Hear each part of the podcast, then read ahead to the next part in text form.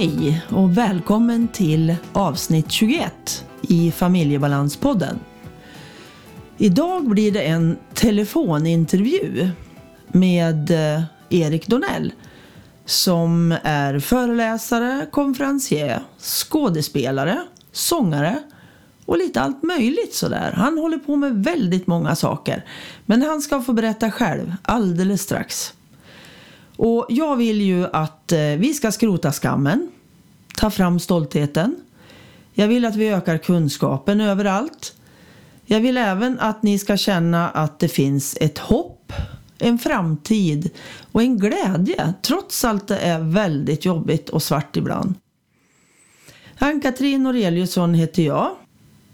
Jag arbetar som kognitiv NPF-coach och eh, handleder föräldrar, personalgrupper där man behöver lära mer om neuropsykiatri som ADHD, tvångssyndrom, Aspergers syndrom och Tourettes.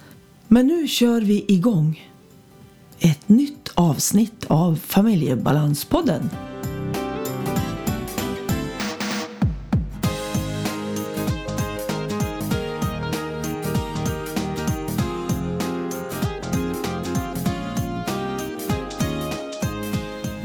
Välkommen hit Erik!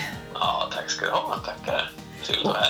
Ja, idag är det ju lite speciellt genom att vi kör en eh, telefon eh, en telefonpoddning kan man säga.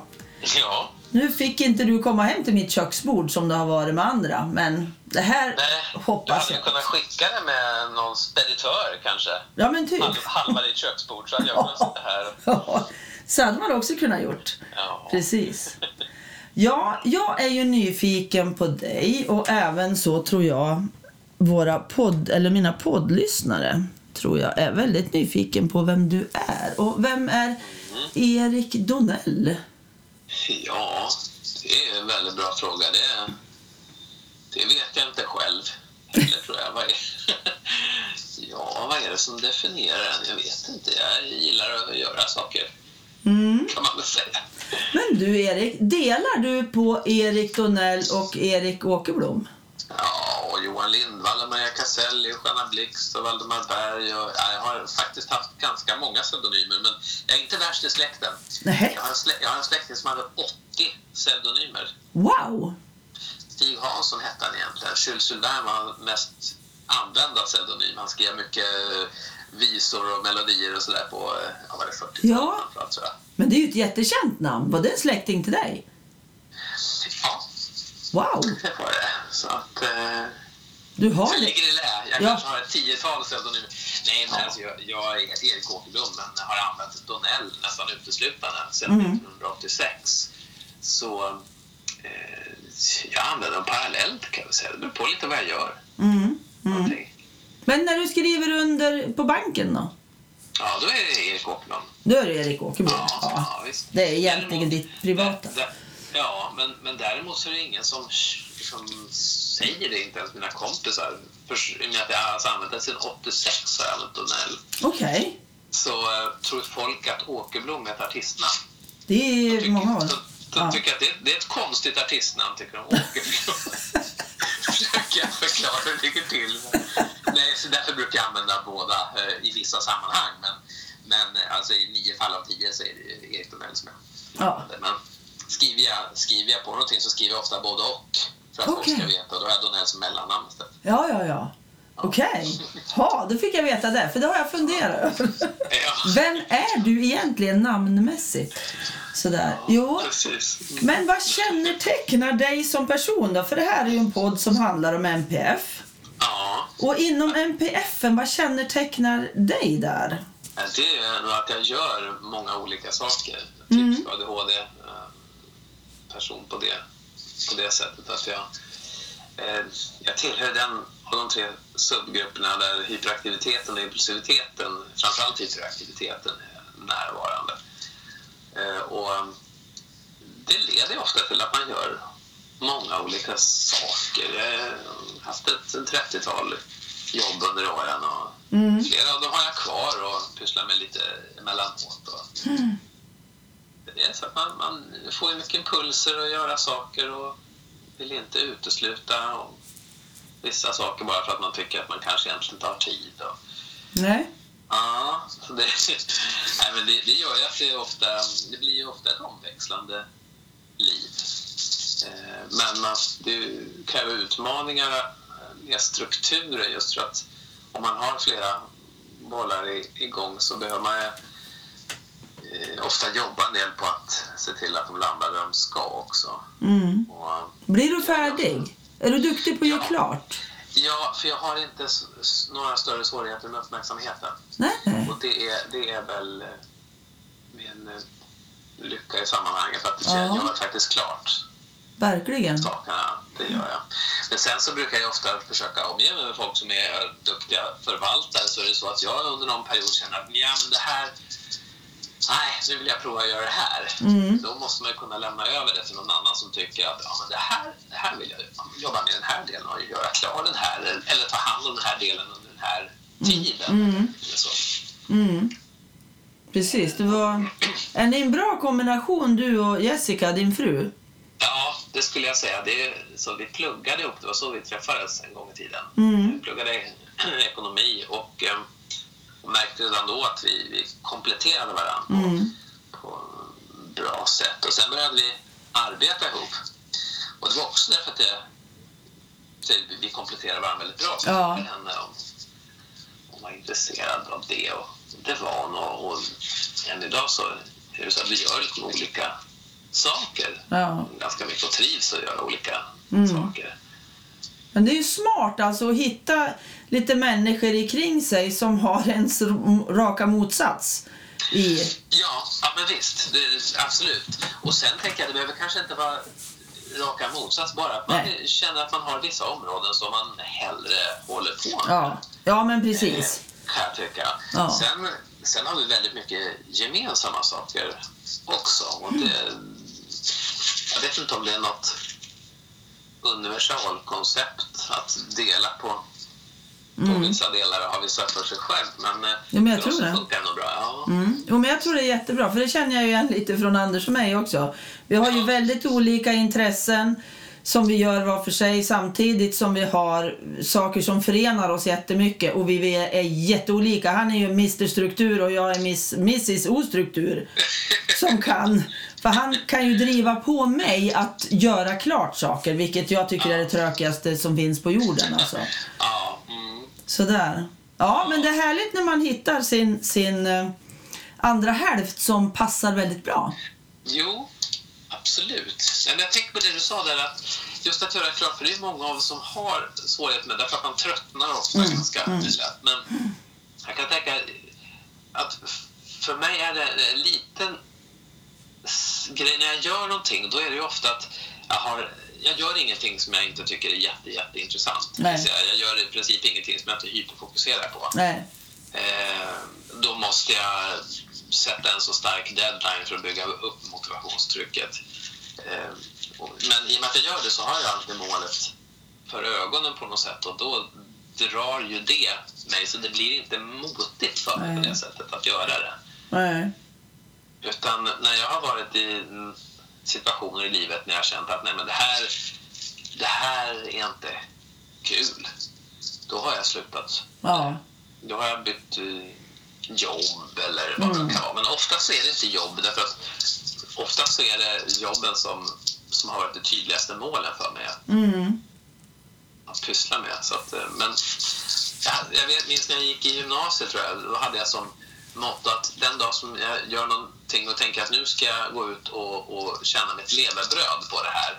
Då är det en signal om att jag, om jag har möjlighet eh, borde byta syssla till någonting jag inte tänker att jag ska göra för att, Okej. för att klara mig ekonomiskt. Ja. Men alltså, ja. Men Det om har man... också resulterat i att mycket av det jag har gjort har jag inte tjänat öre på. Nej. Jag gjorde, när jag, för många år sedan så gjorde jag en liten struktur på det där och såg att 97 procent av det jag gjorde var ingenting som jag drog in någonting ekonomiskt på. Nej. Utan det var på de sista 3 procenten som jag hankade mig fram. Men jag känner mig ändå nöjd med den uppdelningen på något sätt. Mm. Mm. Då får de ge mycket pengar de där sista tre då. Eller ha små utgifter. Ja, precis. Så kan det också vara. Precis. Precis.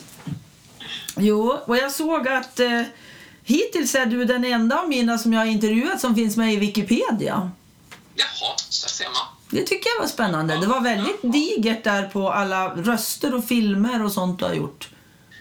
Ja, det är ju så att produktionsbolagen de lägger ju in sina olika produktioner och vilka som har varit med. Och Ja. då sorteras det in, Ja. jag tror mer eller mindre automatiskt som jag förstår hur det Ja, det gör det säkert. Ja. Så att, eh, sen klart att det finns produktioner som, som inte jag nu vet inte exakt vilka som står med där, men Nej. jag såg förut att det var några av de tecknade filmerna, men jag har Mm. gjort ja, kanske hundra olika tecknade Okej. serier. Det är klart att de står inte med. Nej. Men det kan ju vara att man är någon krabba här och någon stubbe där, så att det är inte så att allting står med. Erik Stubben Donell. Ja.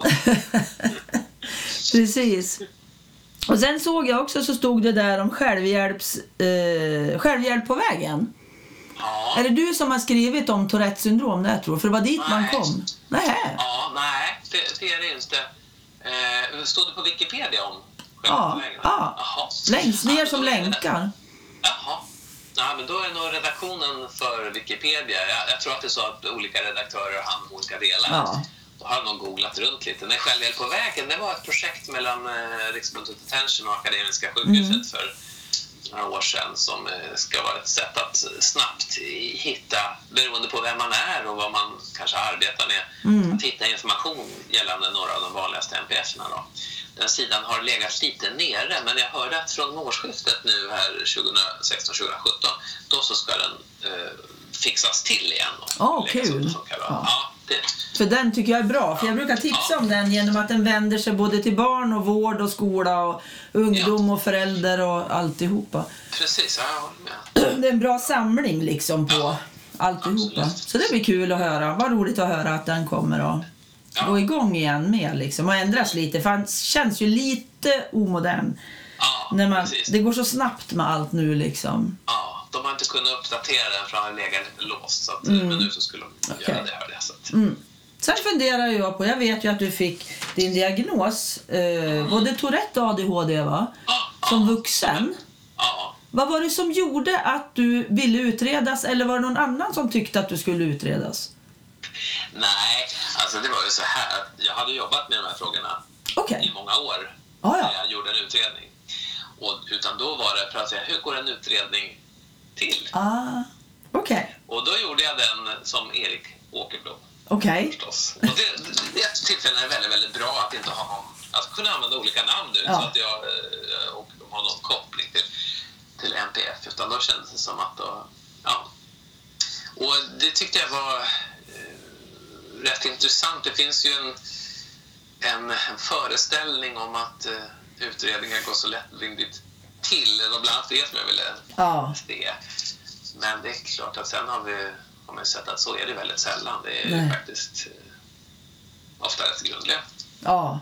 Absolut. saker som man gör. Och, men när jag var 28 år när jag så att säga, googlade på Tourettes syndrom Okej. av en, mer en slump, för jag hade hört talas om det och tänkte vad är det där för något spännande? Och så kände jag ju igen direkt Mm. Tourettes Mm. syndrom förstås. Och sen, eh, så det är klart att man känner de som också arbetar med utredningar och det var väl ganska så tydligt tidigt Mm. att jag även skulle uppfylla en ADHD-diagnos. Men det Mm. dröjde, jag var ju säkert ja, så att 40 i alla fall när jag gjorde utredningen.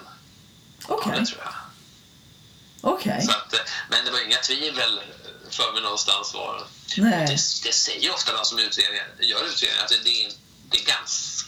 Det vanligaste är nog att de som söker en utredning faktiskt uppfyller en diagnos. Ja. När man kommer så långt då, då vet man ofta. Ja. Det är ganska så säkert. Ja. Precis. Där, däremot så är det väldigt många som inte alls kommer till den insikten, som inte har någon aning om vad de egna svårigheterna beror på. Nej, men som därför inte får vare sig insikt eller diagnos. Och det är ju lite problematiskt. Så. Nej. Då kan man Precis. missa så mycket.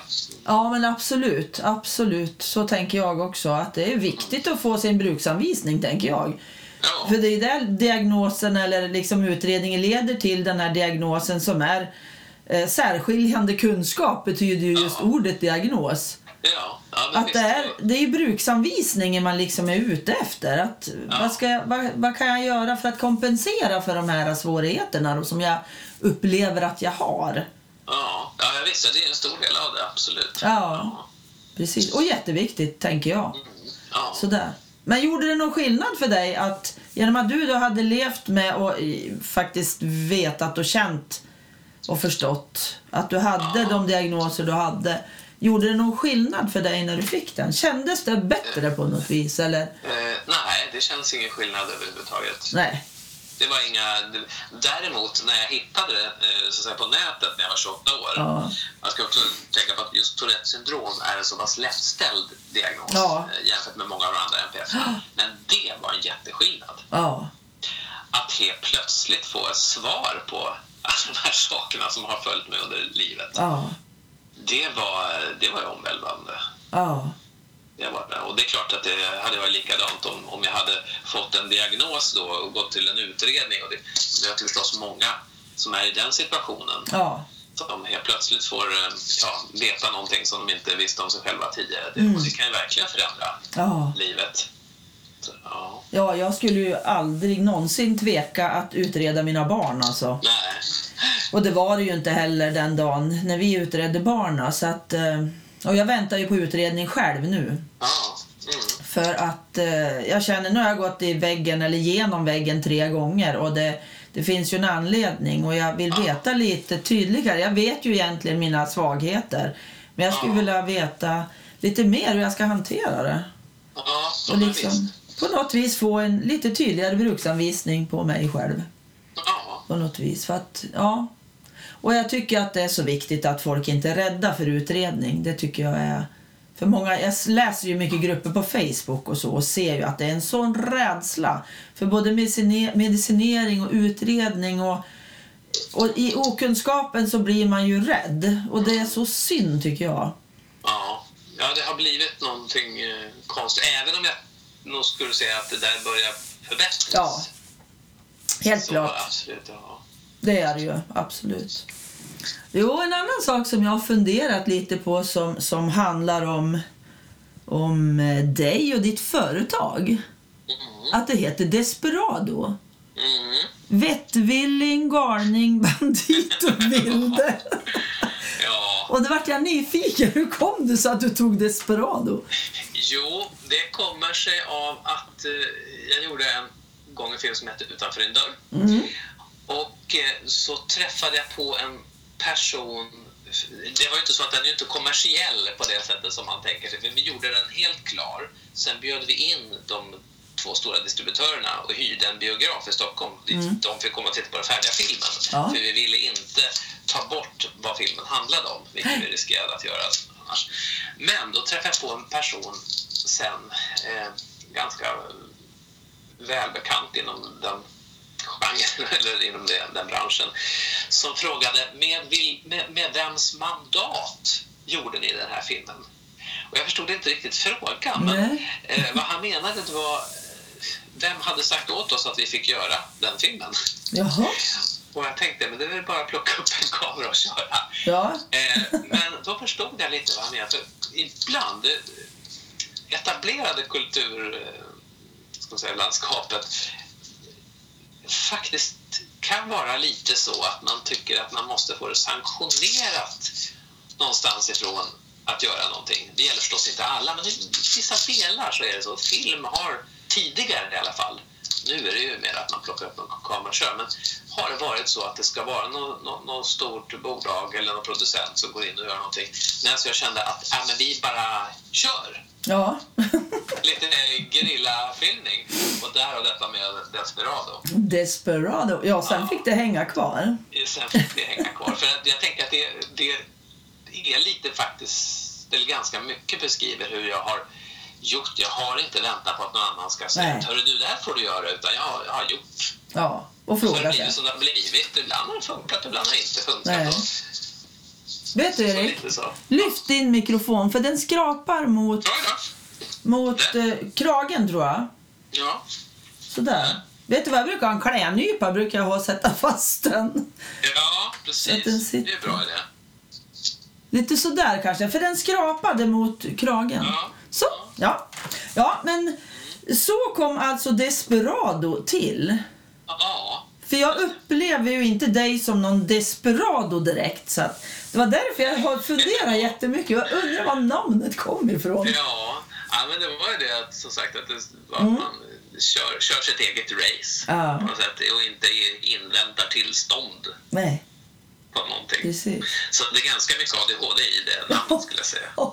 precis. Men alltså jag tyckte, när jag startade mitt företag och skulle välja namn också. Så jag vände och vred på varenda sten tyckte jag tills jag kom fram till familjebalans. För att det är precis det jag är ute efter. Att Ja. hitta en balans i de här MPF-familjerna, det vill jag hjälpa till med liksom. Ja, Sådär. Och det kan bli missvisande för vissa då som tänker vadå familjebalans? Men inuti mig så har jag namnet liksom. ja. Det är jag tycker så. det är väl väldigt tydligt. Nej, men det är ju så, det är likadant när jag gör olika föreläsningar att jag funderar väldigt länge vad, vad föreläsningen ska heta. För det måste uttrycka, måste fatta redan i titeln vad det är för Mm. Ja. någonting. Jätteviktigt. Eh, så att det, det är likadant egentligen allting man gör, att man har ett namn som får någon slags effekt. Mm. Om man tar just eh, Desperado så är det väl det att folk tänker ah, oj, det här, är, det här låter lite gerilla, det låter lite, Mm. Vilt. kan vara, är det lite spännande, här måste vi ta reda på vad är det för någonting. eh, det fastnar lite. Ja. Det är klart att det är, det är viktigt. Jag har ju Ja. skrivit mycket låtar, jag- framförallt på mu- musik förr i Ja. tiden. Samma sak där, att man ska ha liksom en catchy eh, Mm. titel på något sätt. Så att, eh, Ja, man vill ju fånga, så är det ju. ja, Hur många Gärna. skivor... Ja, gärna provocera lite. ja. Men hur många skivor har du gjort nu?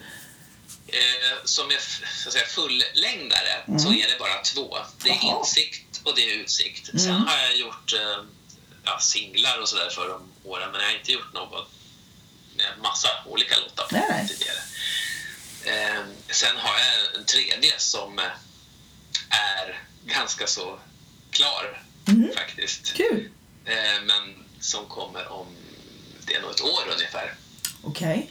Och det är Kanske lång tid alltså att få till en skiva. Ja, eh, men, fast med den så var det, ja, det är egentligen så att jag gjorde den ganska så mycket parallellt med den förra som heter Utsikt. Mm. Men inte klart, utan det var mera för att de, de representerar liksom lite olika delar. Insikt hör ihop med en föreläsning som heter Insikt och Mm. Utsikt hör ihop med en föreläsning som heter Utsikt. Mm.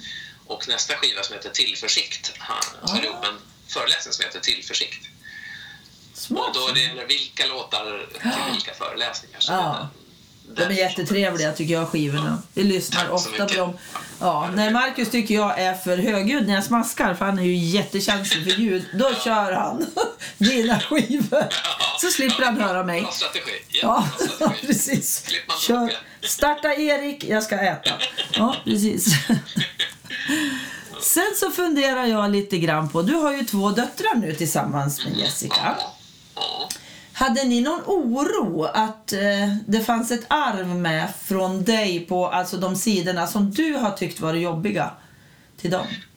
Tänkte du så? Snarare att, ja, men snarare att vi hade förväntningar eh, Bra. på, Härligt. på det. Ja. Eh, och, och det är klart att och förväntningar kan ju vara både negativa Ja. och positiva men jag tror nog... För jag vet att när jag fick den frågan någon gång, hur ska ni göra nu med barn? Ja. Tänkte, ja, för, men jag förstår ju frågan också Mm. förstås. Därför att det är klart att det är många som har väldigt bekymmersamt under sina de- delar av livet. Och, och inte minst de som inte har kanske eh, insikt, insikt om sin egen NPF i och med att det är så stark Ja. ärftlighet. Ja. Och sen är det ju så det är kla- klart att det, det, det är inte, jag skulle säga, det är väl snarare regel än undantag att eh, två personer som träffas kommer från två olika NPF-släkter. Och det ökar ju också förstås ärftligheten. Men eh, nej, jag skulle säga att det har blivit ungefär som, att kanske har föreställt sig att det är ju utan att egentligen tänka att någon av dem skulle uppfylla någon NPF så är det ändå att man ser att det, det händer saker. De har sällan tråkigt. Jag har faktiskt hittills inte hört den här klassiken Jag har ingenting att göra eller jag har tråkigt. Har ingen av dem yttrat än. Ehm, framförallt så tänker jag om det så att, att de skulle ha ärvt eh, olika eh, NPF-drag att, att man då...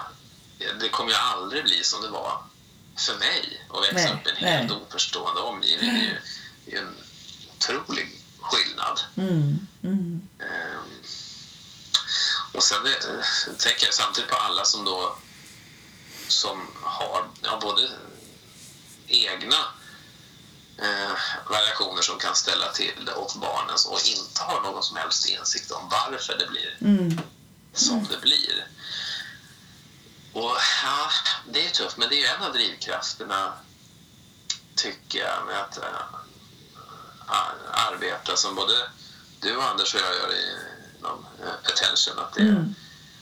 Man känner att man faktiskt, där har man en möjlighet att vara med och påverka det. Ja, absolut.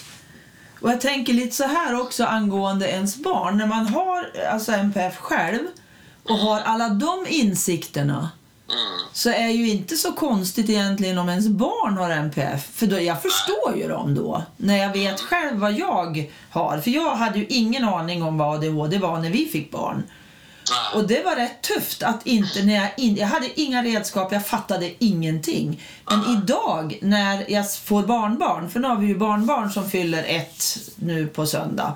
Ja, Och där är det också med en- Martina och mamma har ju ADHD och hon säger det, är det något inom NPF är det inga problem i världen för det kan jag ju.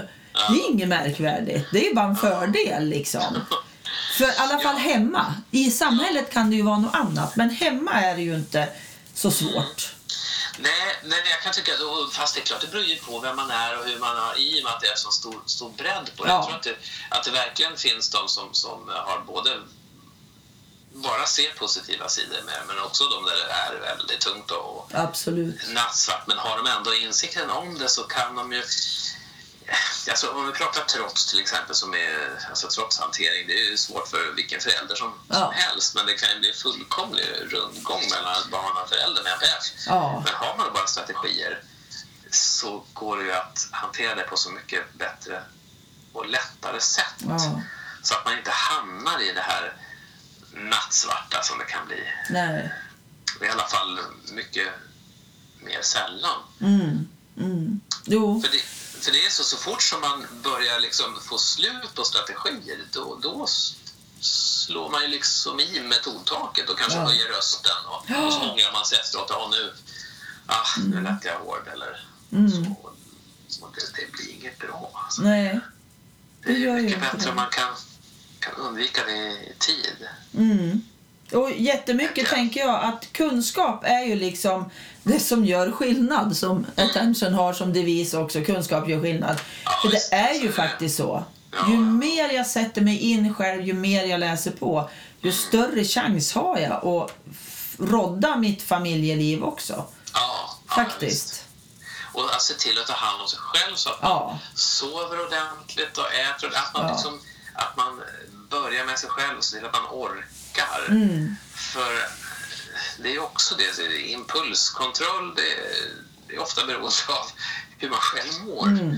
Absolut. Och om man har andra svårigheter på andra områden. I trotshantering då pratar man oftast om, i alla fall klassisk trotshantering, att man börjar med sig själv och går igenom vad har jag själv för issues när det gäller fysiska, psykiska, vad det än är, relationer, allting. Innan man kan tro att man ska kunna börja med barnen. Mm. Mm. Och det Mycket tror jag viktigt. Ofta det som brukar ta längst tid tror jag också, att man att jobba med sig själv först. Ja, för vi har ju hållit på rätt länge med oss själva. Barnen har ju en kortare tid liksom. Ja, precis. Så är det Ja, ju. ja. Ja. Lång startsträcka. Ja, men precis. Mm. Ja, Erik. Jag tänkte avrunda lite här Ja. nu. För nu närmar vi oss eh, den maxtid som jag tycker att man ska ha i ett poddsamtal. För att vi ska orka lyssna på varandra allihopa. Men jag är jätte, jätteglad att jag fick prata med dig idag. Det var väldigt givande tycker jag. Tack ska du ha. Trevligt att få vara med. Ja, jättekul. Men vi ska nämna också, du sitter ju med i förbundsstyrelsen också på Attention. Mm. Ska vi också säga. För det ingår också i dina uppdrag liksom. Ja, Ditt det. ideella arbete. Ja, det är ju så att om det som jag hyperfokuserar på och alltid har gjort genom livet, det är ju NPF. Så det är klart, allt med NPF är det som jag tycker är mest intressant. Ja, precis. Ja. Men ha en jättebra dag fortsättningsvis. Så Ja, ses vi och detsamma. hörs vi. Jag vill, ja. Tack ska du ha. Hej då. Hej.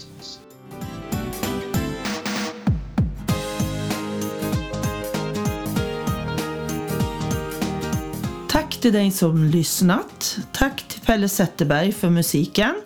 Till Pernilla Wahlman som fotade mig. Och till Marcus som fixade poddloggan. Och naturligtvis tack till Anders för att du redigerar mitt prat.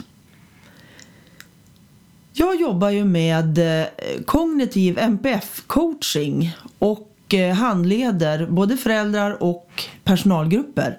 Så ni är hjärtligt välkomna att titta in på min hemsida och se vad jag gör och lite andra saker finns det där också. Ni kan även ta kontakt med mig eh, genom att skicka ett sms till exempel på 070-518 56 72. Naturligtvis får ni ringa på det telefonnumret också. Och vill ni berätta något eller har funderingar eller tips på andra poddsamtal så får du gärna höra av dig till mig på annkatrin snabel familjebalans.se Jag finns ju även på min hemsida familjebalans.se Tack för idag!